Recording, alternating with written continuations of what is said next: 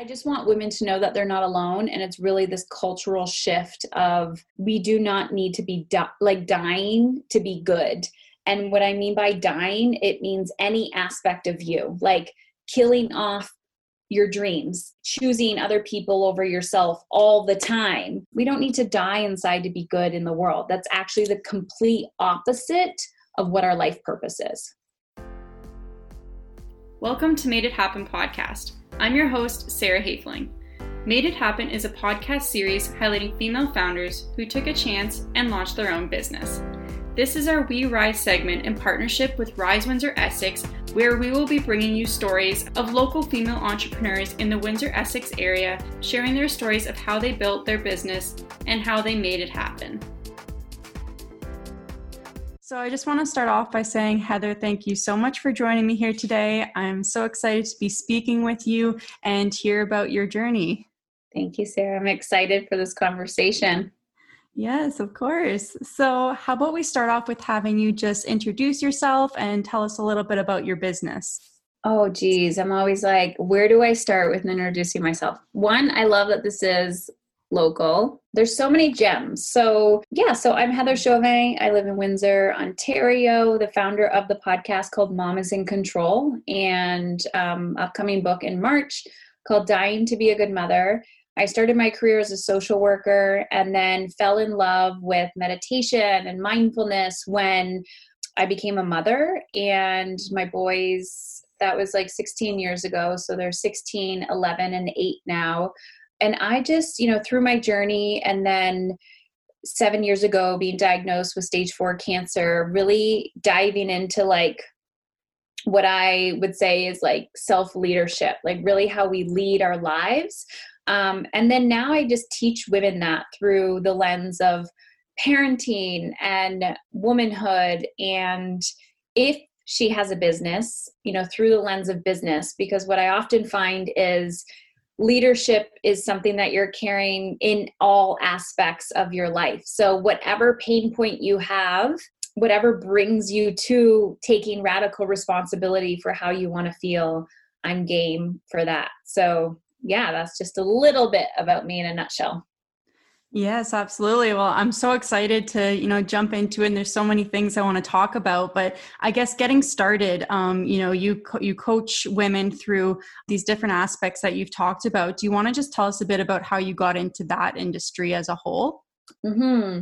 Yeah. So I used to be a social worker in the city. Um, I fell in love with mental health, and I didn't back then didn't realize that mental health system, just like any other system, medical system, school education system, um, can be limited, like limiting. Um, it can be oppressive, it could be stigmatized. And what I noticed really quickly was, especially as a mother, but somebody who struggled with depression and anxiety growing up, that everyone's telling you what your problem is, but nobody's telling you how to solve it.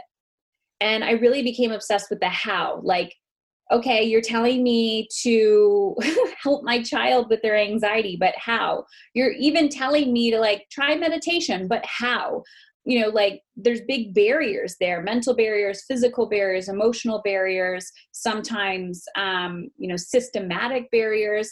And so while I was working in a system that I could see a lot of barriers in, I tried to change the system and was just getting a lot of pushback. So I would say that I actually became an accidental entrepreneur. I never wanted to own my own business. I just started I started solving a problem that people had, which was moms, parents not understanding their children's behavior and I started using a tool, meditation and mindfulness to teach them.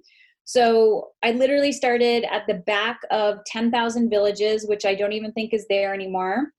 It was like a nonprofit that was in the Walkerville area and um, I was too scared to rent out any space, so they would give it to me for free. And if I made forty dollars that day, I would give them like ten dollars or something, and I would have like meditation classes, and people just started coming and coming and coming. Um, and then one day, I remember, and I always like to tell this story because people you know wonder how do you go from this to this? But i had like this desire inside of me to make a bigger impact and i knew i felt like i was in a box and i couldn't do that. So one day i was on facebook and a facebook ad got me and it was like it was called abundant yogi. And i did not identify as a yoga teacher because i i didn't teach yoga but i taught meditation to children. So i thought okay, I'm like a yogi in some capacity. So I went down her funnel, and um, there's this whole world of online business and online coaching. And so I wanted to bring my social work online, but I couldn't legally because having that registration, they wouldn't allow me. So I dropped it, the registration, took the leap, and and just have haven't stopped since. And i've just been learning and growing and like what's next what's next what's next what's next? Um, and it's been such a fun journey. And most people are like what do you do? when they're not familiar with my world. But essentially i help people focus on what they do want and not the past. Because the second you're like give yourself permission to really go after how you want to feel in your relationships, in your business, with your time, with your energy, with your health, and you own that and you stake that in the ground, the second you start taking action towards that, boom, all your crap comes up your limiting beliefs, your resistance. And so I'm really helping people master through those roadblocks so that we can create quicker transformation.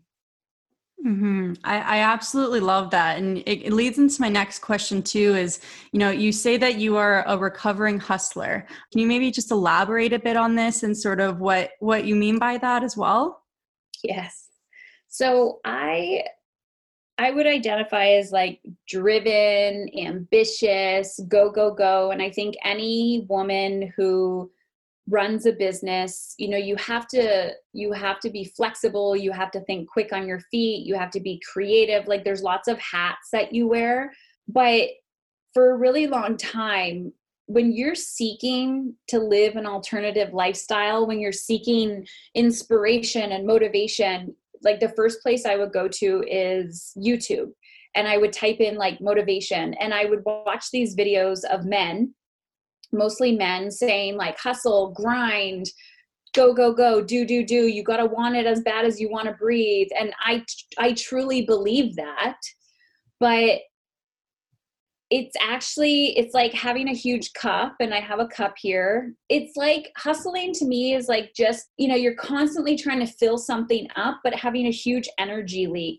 And i would much rather do less or be more intentional with my time and and move the needle more. So the recovering hustler in me really stopped seven years ago when i was diagnosed with stage four cancer um, because I was trying to do it all and be everything to everyone. And it was like I hit my rock bottom. So after that, I was like, no more. I'm done suffering. I'm done pretending this needs to be hard. And I am so done with this cultural belief that you know we need to grind and hustle and i'm all about alignment i'm all about what does that mean it's like does it feel good you know why are you doing this? And there's a difference between it's uncomfortable and it doesn't feel good. Like i could be working out or sending an email and the email is in alignment with my bigger vision and goal. And immediately i will feel relief once i send that email because i'll be like oh it's so done. I feel expansive. But in the moment i might be like this is so uncomfortable. I don't want to do this that's to me is not hustling, right? But if every day I'm like, get up, hate, you know, hate every moment, you're like, just sacrifice, sacrifice. I'm just like, I'm over it. I'm so over it. You end up broke, miserable, depressed, and you're like, this isn't freedom. This isn't why I'm doing what I'm doing. Mm-hmm. I, I definitely agree, and I think, like you said, there there has been sort of that culture before of you know you have to be you have to pull all nighters, you have to like do everything, and instead of just actually sort of like you said, aligning your purpose and you know why is it that you are doing what you're doing, and you know do it to actually give you joy and benefit in the end. Um, so I definitely agree, and you know you talked about there too before in the beginning, sort of you said you wanted to have that bigger impact and you wanted to expand. And can you tell us a bit about, you know, building this community that you that you have? Oh man, I didn't realize how much I needed community until I found it. Um, and community isn't necessarily like large groups of people, it's like minded people. And, you know, you when they say you have to find your people, I think I. I have different types of people in my life, like in business and parenting. And then I like, you know, I like weird things, or I'm like, you know can i join an introverted book club where I, i'm perceived to be extroverted but really i'm like highly sensitive and it's like your people just get you and um, when i started my business i felt really alone which is why i started my podcast and when I started podcasting, speaking was a lot easier for me. I grew up barely able to write my name, like undiagnosed learning disabilities.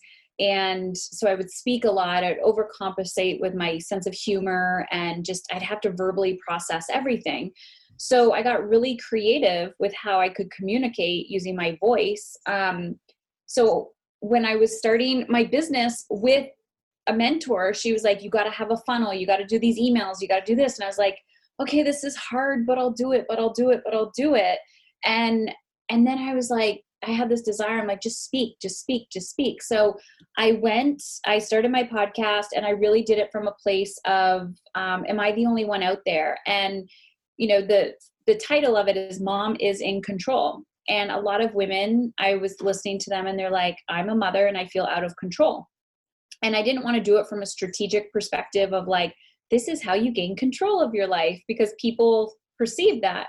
But i just kept talking. I kept talking about you know things that have worked for me and i felt very messy. It felt very imperfect.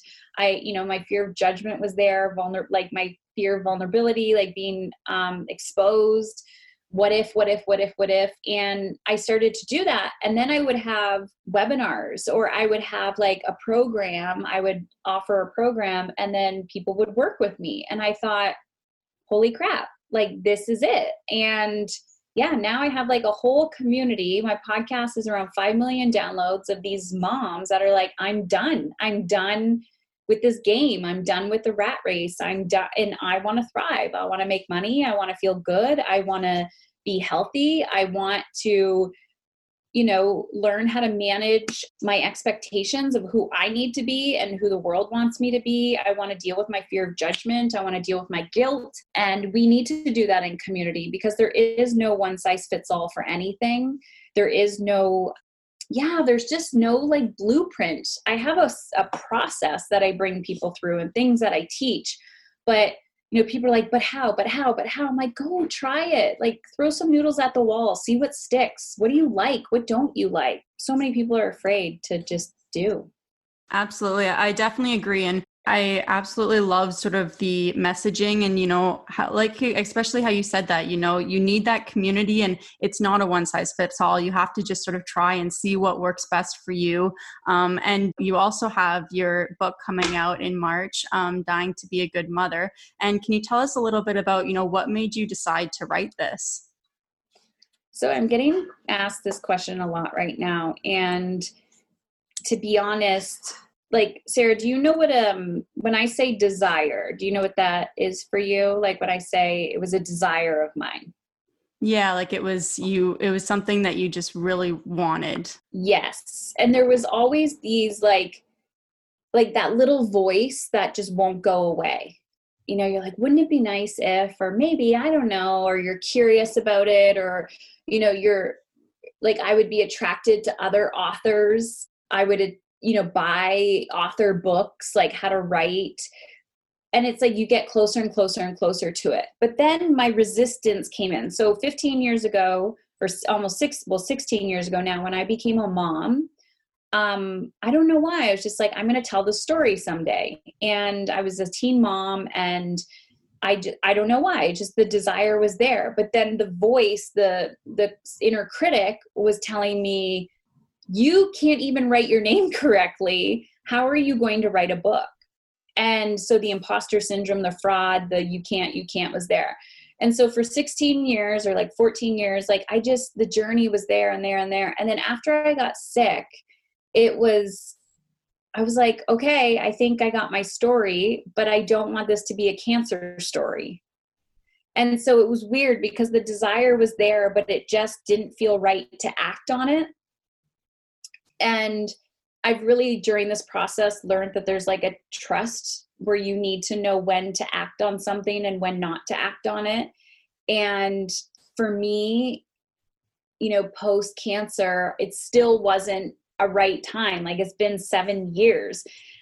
And then I did a TEDx in two years ago, the first one we had in Windsor.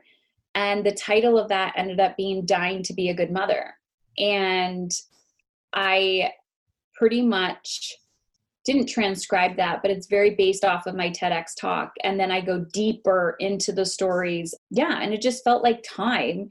But it also scared the crap out of me. And I had a lot of resistance and fear and things that I had to work through to even give myself permission to write the book. And essentially now writing it i feel a lot better like it's done it's you know it's not out yet but it's done and yeah it's it's i just want women to know that they're not alone and it's really this cultural shift of um, we do not need to be di- like dying to be good. And what I mean by dying, it means any aspect of you, like killing off your dreams, killing off, you know, like choosing other people over yourself all the time. Um, we don't need to die inside to be good in the world. That's actually the complete opposite of what our life purpose is. Mm-hmm. Absolutely. I, I love that. And you, you talked about there too, you know, you had that fear of writing the book and you had to really work through it. And do you want to just share maybe one of the ways you did this or some, one of the tips to, for someone who maybe is scared to take that leap? Yeah. So for me personally, there were standards that I had about writing this book. I didn't know if I was going to do a traditional publishing deal. I didn't know if I was going to do self publishing. I didn't even know what that was. So I had to do a lot of research behind that. And I almost went down the traditional route. And then, you know, I was just getting signs of like, we want to change this, we want to change this, we want to change this. And what I kept hearing was, we want you to be somebody else. We want you to position this another way. We want you to like put this out of alignment from what you really want to say to the world. And I was like, that defeats the purpose. You're trying to tell me to be somebody that I'm not. So I'm going to go out and do this myself on my own terms because that's the freaking point of the book. And then when I'm quote unquote good enough for you, and you're like, oh, you can sell books. Oh, you have a message. Oh, you've proven yourself. Then you want to buy my book now it's on my terms still and it's like the money that i want to receive and you know all of that fun stuff. So i'm i'm waiting for that day to happen. It'll be fun. Um, but because i had so much resistance to writing i also am one of those people where i don't like people hiding the truth. And the truth is that 90% of published books that you see on the New York Times bestseller list are written by a ghostwriter.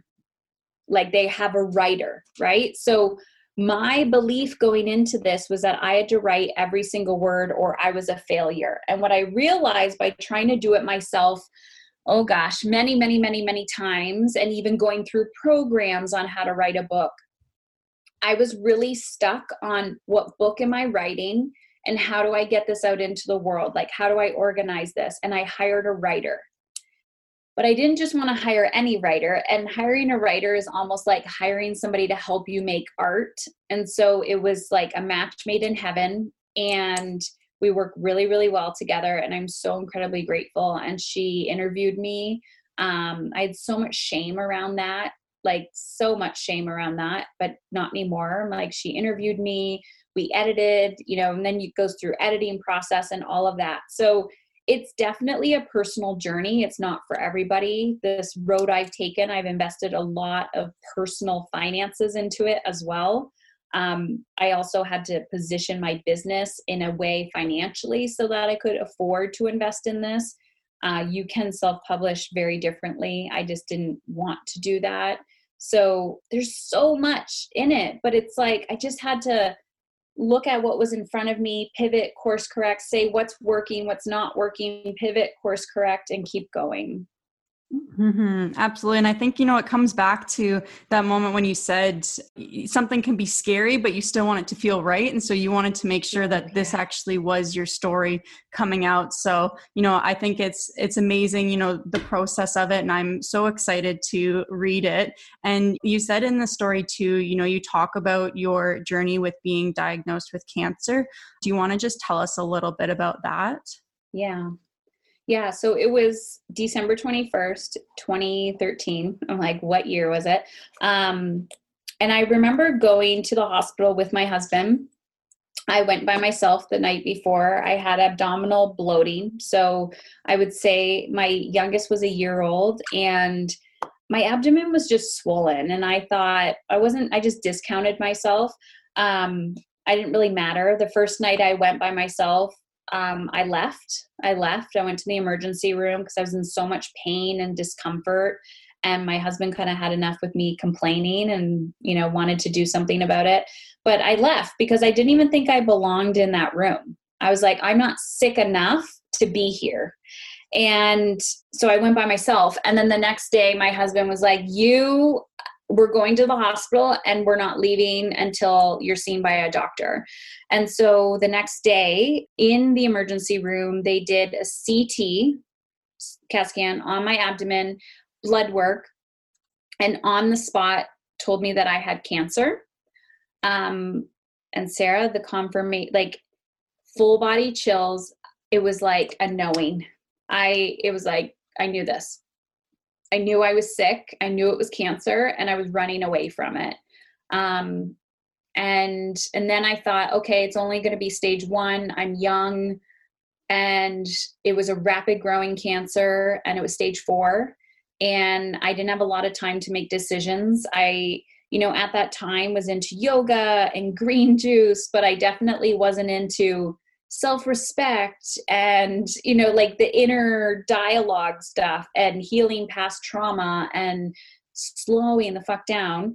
Um so i was like okay i was i remember i was on the phone with like some google like some oh gosh cancer retreat center i found in mexico that i couldn't afford to go to and they were trying to convince me not to do chemo because it was poison it was going to kill me and I'm like, you can't tell me that. Like, one, I'm not privileged financially enough at this moment to be able to afford this luxury retreat place that you're trying to pitch me on.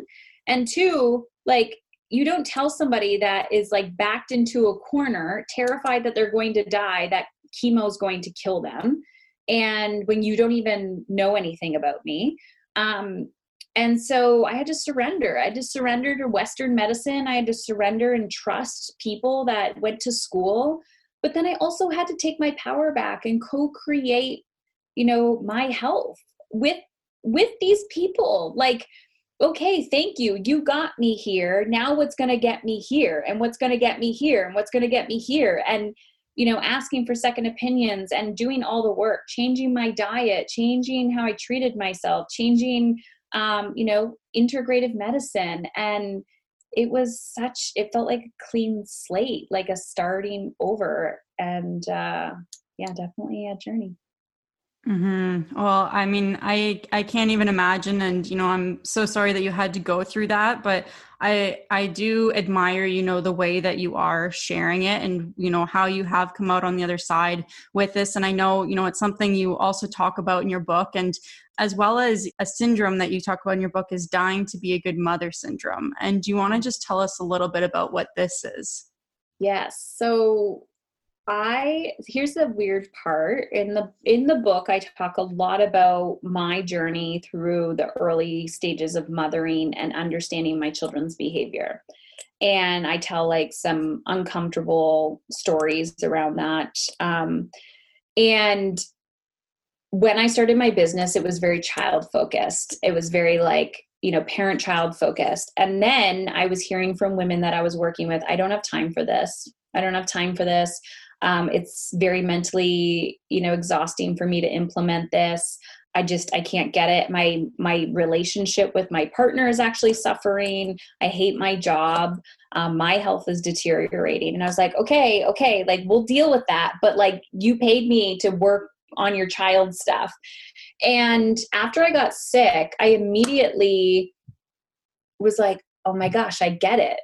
You know, this dying to be a good mother syndrome is women dying inside, not enjoying their career, their relationships not thriving, not making any money. And if they don't make any money, that's fine but like feeling worthless because they're not making any money or even looking at the household money like having no control over the money and just like every aspect of their life feeling disempowered and i was like they're dying like their spirit is dying and then you go on instagram or like for me when i started my business like i remember one of the first conversations i had with somebody and they were telling me now that I was a mother, I needed to buy the cheap shampoo.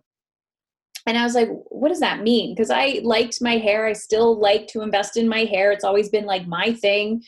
And I'm like, you're telling me spending an extra five, ten dollars on quality shampoo makes me a bad mother? Well, you, you're giving everything to your child now. You're giving everything to your child now. And I'm like, and just because I'm the rebel and I'm a questioner, I'm like, that doesn't make sense to me because if this brings me joy and it makes me feel good, and you're telling me by discounting myself and making myself feel shit, I'm being better for my child, you know, the self care is selfish.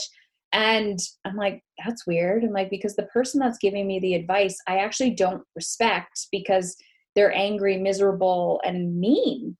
And so, but the courage to step into that and like be like, I'm gonna buy myself that damn shampoo, you get judged. You feel guilty, like I'm doing something bad. I'm a bad person. Um, you're afraid of what other people think. And so this syndrome, dying to be a good mother syndrome, um, I mean, it's just the title. I didn't coin it. I'm not a doctor. It's just, you know, everyone likes putting syndromes and labels on things. But it's this cultural addiction that this martyr. And I'm like, why isn't anybody like stopping and questioning their lifestyle. Like, oh, look at me, I'm so tired. Like, it's one thing to say, I'm tired. I'm tired. You're allowed to be tired. You're allowed to be exhausted. You're allowed to be overwhelmed by life. You're allowed to be burnt out. What the fuck are you going to do about it? What are you going to do about it to create sustainability? And because you feel good, does that make you a bad person to the people that you love? Because I'll tell you, after a long day of quote unquote work, right? Doing something that gives me life, I'm going to go and be present with my family because I've been able to fill my cup outside of my work with you know the way that i eat the way that i move my body the way that i do all of these things and if i need downtime i'm allowed to have downtime and if i need more support i'm allowed to ask for help there is no way that i need to be the mom, the online educator, the business owner, the relationship person, blah, blah, blah, blah, blah. And nobody else has to take responsibility for anything. Just me, just me. So, as you can see, I get on a soapbox because I truly believe it's killing women. Um, and nobody's going to talk about it. No one's going to talk about the correlation of, you know, how many women, Sarah, have said to me, I wish that I got sick so that I could get a break from my life. Like, I wish I could just go to the hospital for a week so I could get a break. And I'm like, I would rather go on vacation, um, but you're going to wait until you get sick to give yourself quote unquote permission because you're going to wait for someone else to give you permission so that you can take a damn break. And I've heard it during COVID. I've heard both both things. I've heard women saying, this has actually been the best thing ever because our lives aren't so packed anymore. And then, of course, I've heard people say this is horrible and it's totally you know screwed up our lives. And whether it was you know their business whether it's their relationships whether it's their time management their mental health. And i just say to people listen some are thriving right now and some are just surviving. And you know there's no shame or embarrassment because that was me like when I couldn't figure my shit out. but it's how you recover from this that is really going to make the impact when you sit with your discomfort and say, I am determined to never get myself in this situation again. And I am so grateful, so grateful that I got cancer. So grateful that the universe brought me that gift um, because when the pandemic hit, I looked at my husband and I said, We've been here before and we're going to be okay because we're in a state of thrival in all areas of our lives or most areas of our lives. And yes, some shrink and expand and things are always evolving, but we will be okay because we've prepared for this. Mm-hmm. So if your life is not sustainable, that is dying to be a good mother and living to be good is where it's at. I definitely agree. And, you know, you touched on so many great points there. And, you know, one is, two is that you were talking about was everyone being so busy and wanting that break and, you know, not, not taking that time for yourselves. And, you know, you are allowed to do that. And, you know, with that too, do you have sort of just a, tip or any advice on you know how you manage your time with running your own business your podcast you do speaking um, as well as family and you know just something that people can take away from that Yes. So there is a process that I teach called energetic time management. But here's the interesting part people will say to me, Wow, you've been so busy. I'm watching you on social media. You're so busy. But imagine, it's interesting how we perceive that everything that we see is true. Just because I'm more visible does not mean I'm physically there, right? So while you're watching me on social media, my team is posting that content and I'm hanging out with my family. Content that I've created in the last 10 years of my life. So while I'm in the background doing whatever I want to do, people are perceiving me to be quote unquote busier because they're seeing me more because a video is being repurposed or you know it's just active or so, whatever they're watching right? So one of it is perception and also realizing we're like how does she do that? If you're asking how be curious and invest in how do i do that? Because i've hired mentors all throughout my growth process. I did not just magically get here by myself. I had to do the work, but I've hired and invested in myself all throughout the process. And there was no one and done. There's not somebody who can be everything to me, right? So that was one one thing about managing my energy is like you have to in, you have to be willing to invest in yourself. You have to be willing to invest time and energy in yourself and money in yourself, right? Mm-hmm. So people are like, I can't afford it, but you can afford a $5 latte at Starbucks. If you actually get rid of your lattes for a month, you now have enough for a gym membership. You now have enough for, I don't know, a few elastic bands that you could do at home. But what you really don't want to do is sit with your discomfort, your emotional discomfort of pushing through your resistance because when you're pushing through your resistance you're actually looking at yourself in a mirror saying am i worthy of investing in me? Am i worthy of investing this time in me? So energetic time management is having your anchor feeling. How do you want to feel in your life? And when i started the process i felt dead. So the opposite of dead was alive. And i was like what do i need to do today to feel alive and when you're dying uh, it was like take a shower get out of bed. Like that's all i could handle. And then now it's like bigger leaps bigger leaps bigger leaps. And so i reverse engineer how i want to feel. I teach women how to do that. And that those are non-negotiables. Those are anchor feelings. And then everything else is sprinkled in. And most of you know the extra crap is bullshit um, and if i can't do it all i scale it I scale it. And somebody else is doing it for me. I'm hiring more team. I'm making shit happen. It's like, oh, all of our limiting beliefs come up.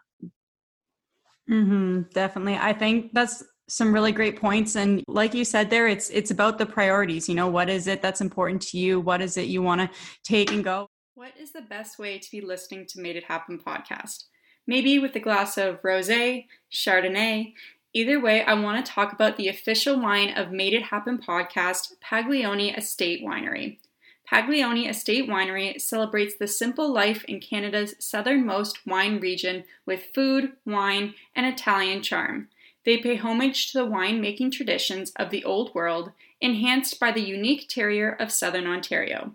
Made as they were generations before, their high quality small batch wines are crafted with minimal intervention using only the best locally grown grapes.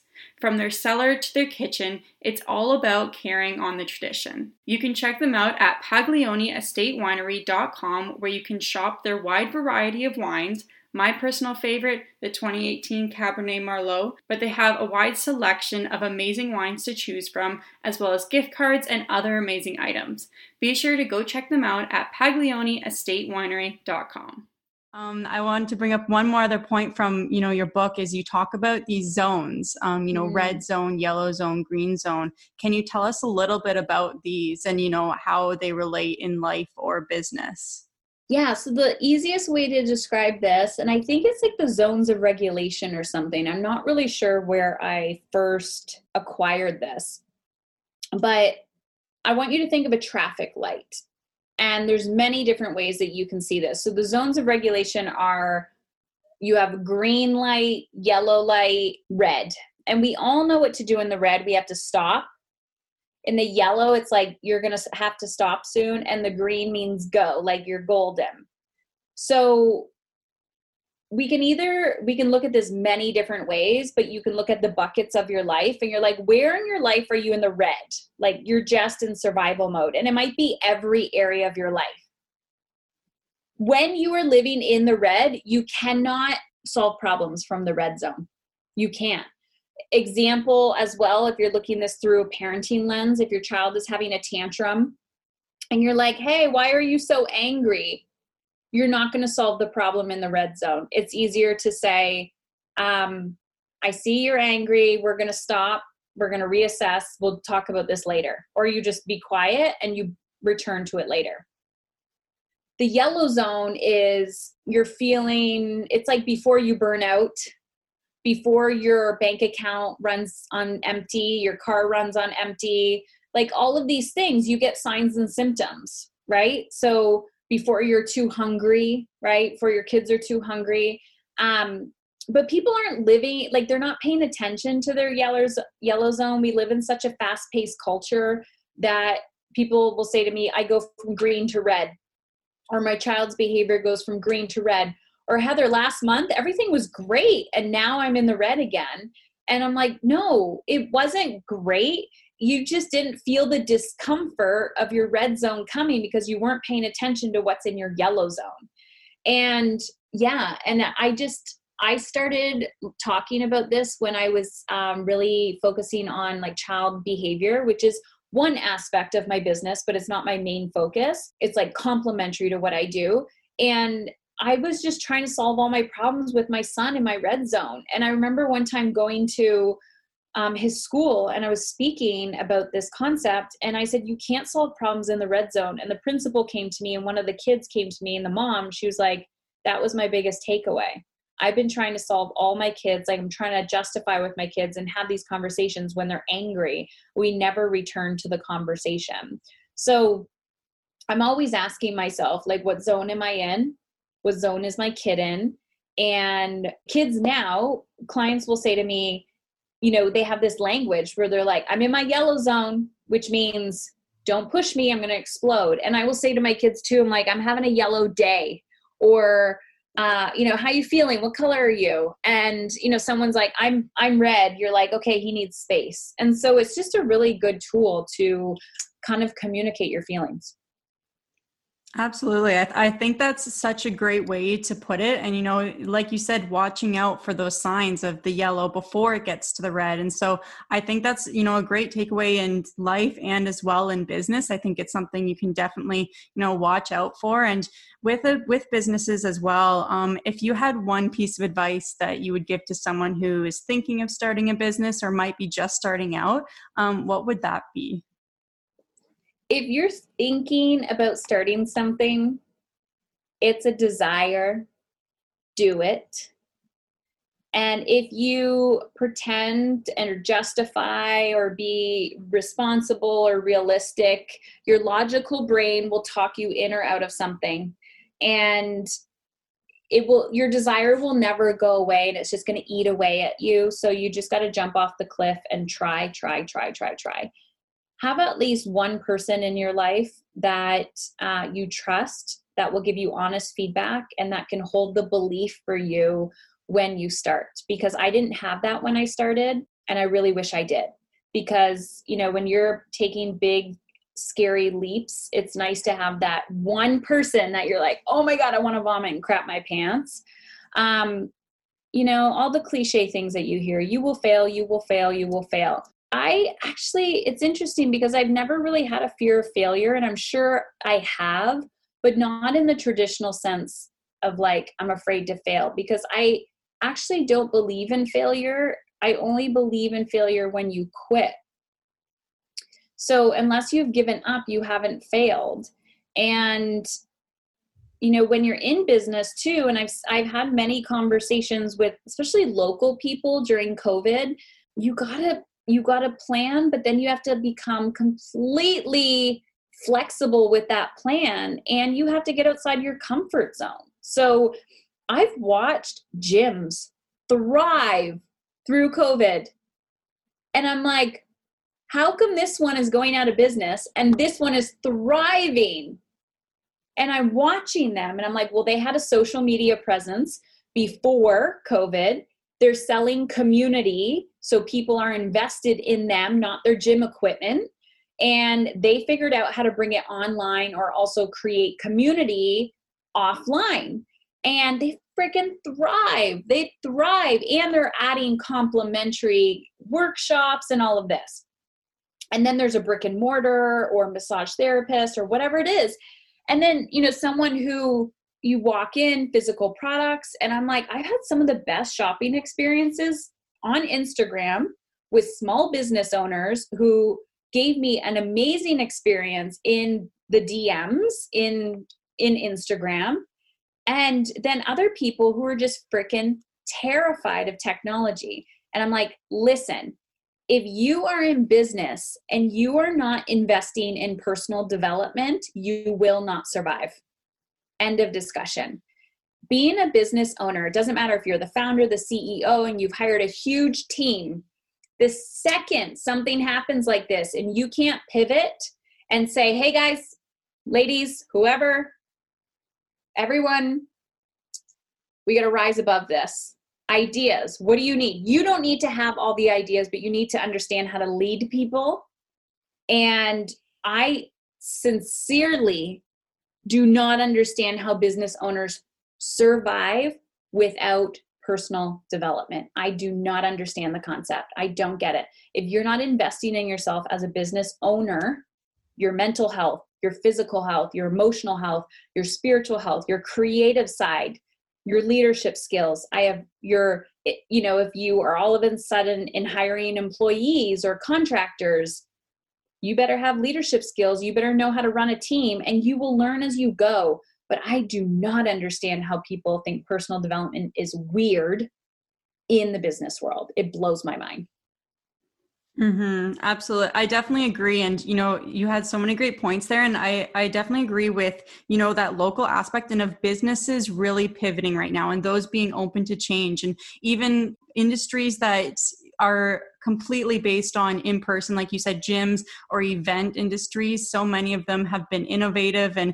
added in new aspects to their business that you know they can carry going forward. And a lot of that like you said is through that you know that professional development that personal development. Um, so i think it's it's amazing to see you know what businesses have come out with during this time. And you have a lot of exciting things coming up and with your book coming out on march 8th so would you just like to share where people can find your book when it does come out as well as any other future plans you have coming up yeah. So the, the I think the best part is just to go to my main website or the best area to go is so myname.com. So heatherchauvin.com and my last name is spelled c-h-a-u-v-i-n.com um, and there's a book tab and what we're doing is we're actually um, you can opt in and we're giving like a 20 page workbook so i'm pretty much giving you a workbook for the book. So, you know, you can have discussion questions, you can have a little book club, just reflection questions for yourself to dig deeper, some like of the actual graphics, because I'm a very visual learner. Um, so you can get that. And I'm very active on my podcast. So go to Mom is in Control. Check it out on where you listen to podcasts. Mom is in Control. Um, and I want you to send me um, a message on Instagram. I'm very active. Just send me a DM, say, hello, I heard you on this podcast. Uh, and you can find me at Heather Chauvin on Instagram. Thanks for listening to Made It Happen podcast, the podcast highlighting female entrepreneurs. Make sure you subscribe to the channel, leave a review, and I'll see you next week.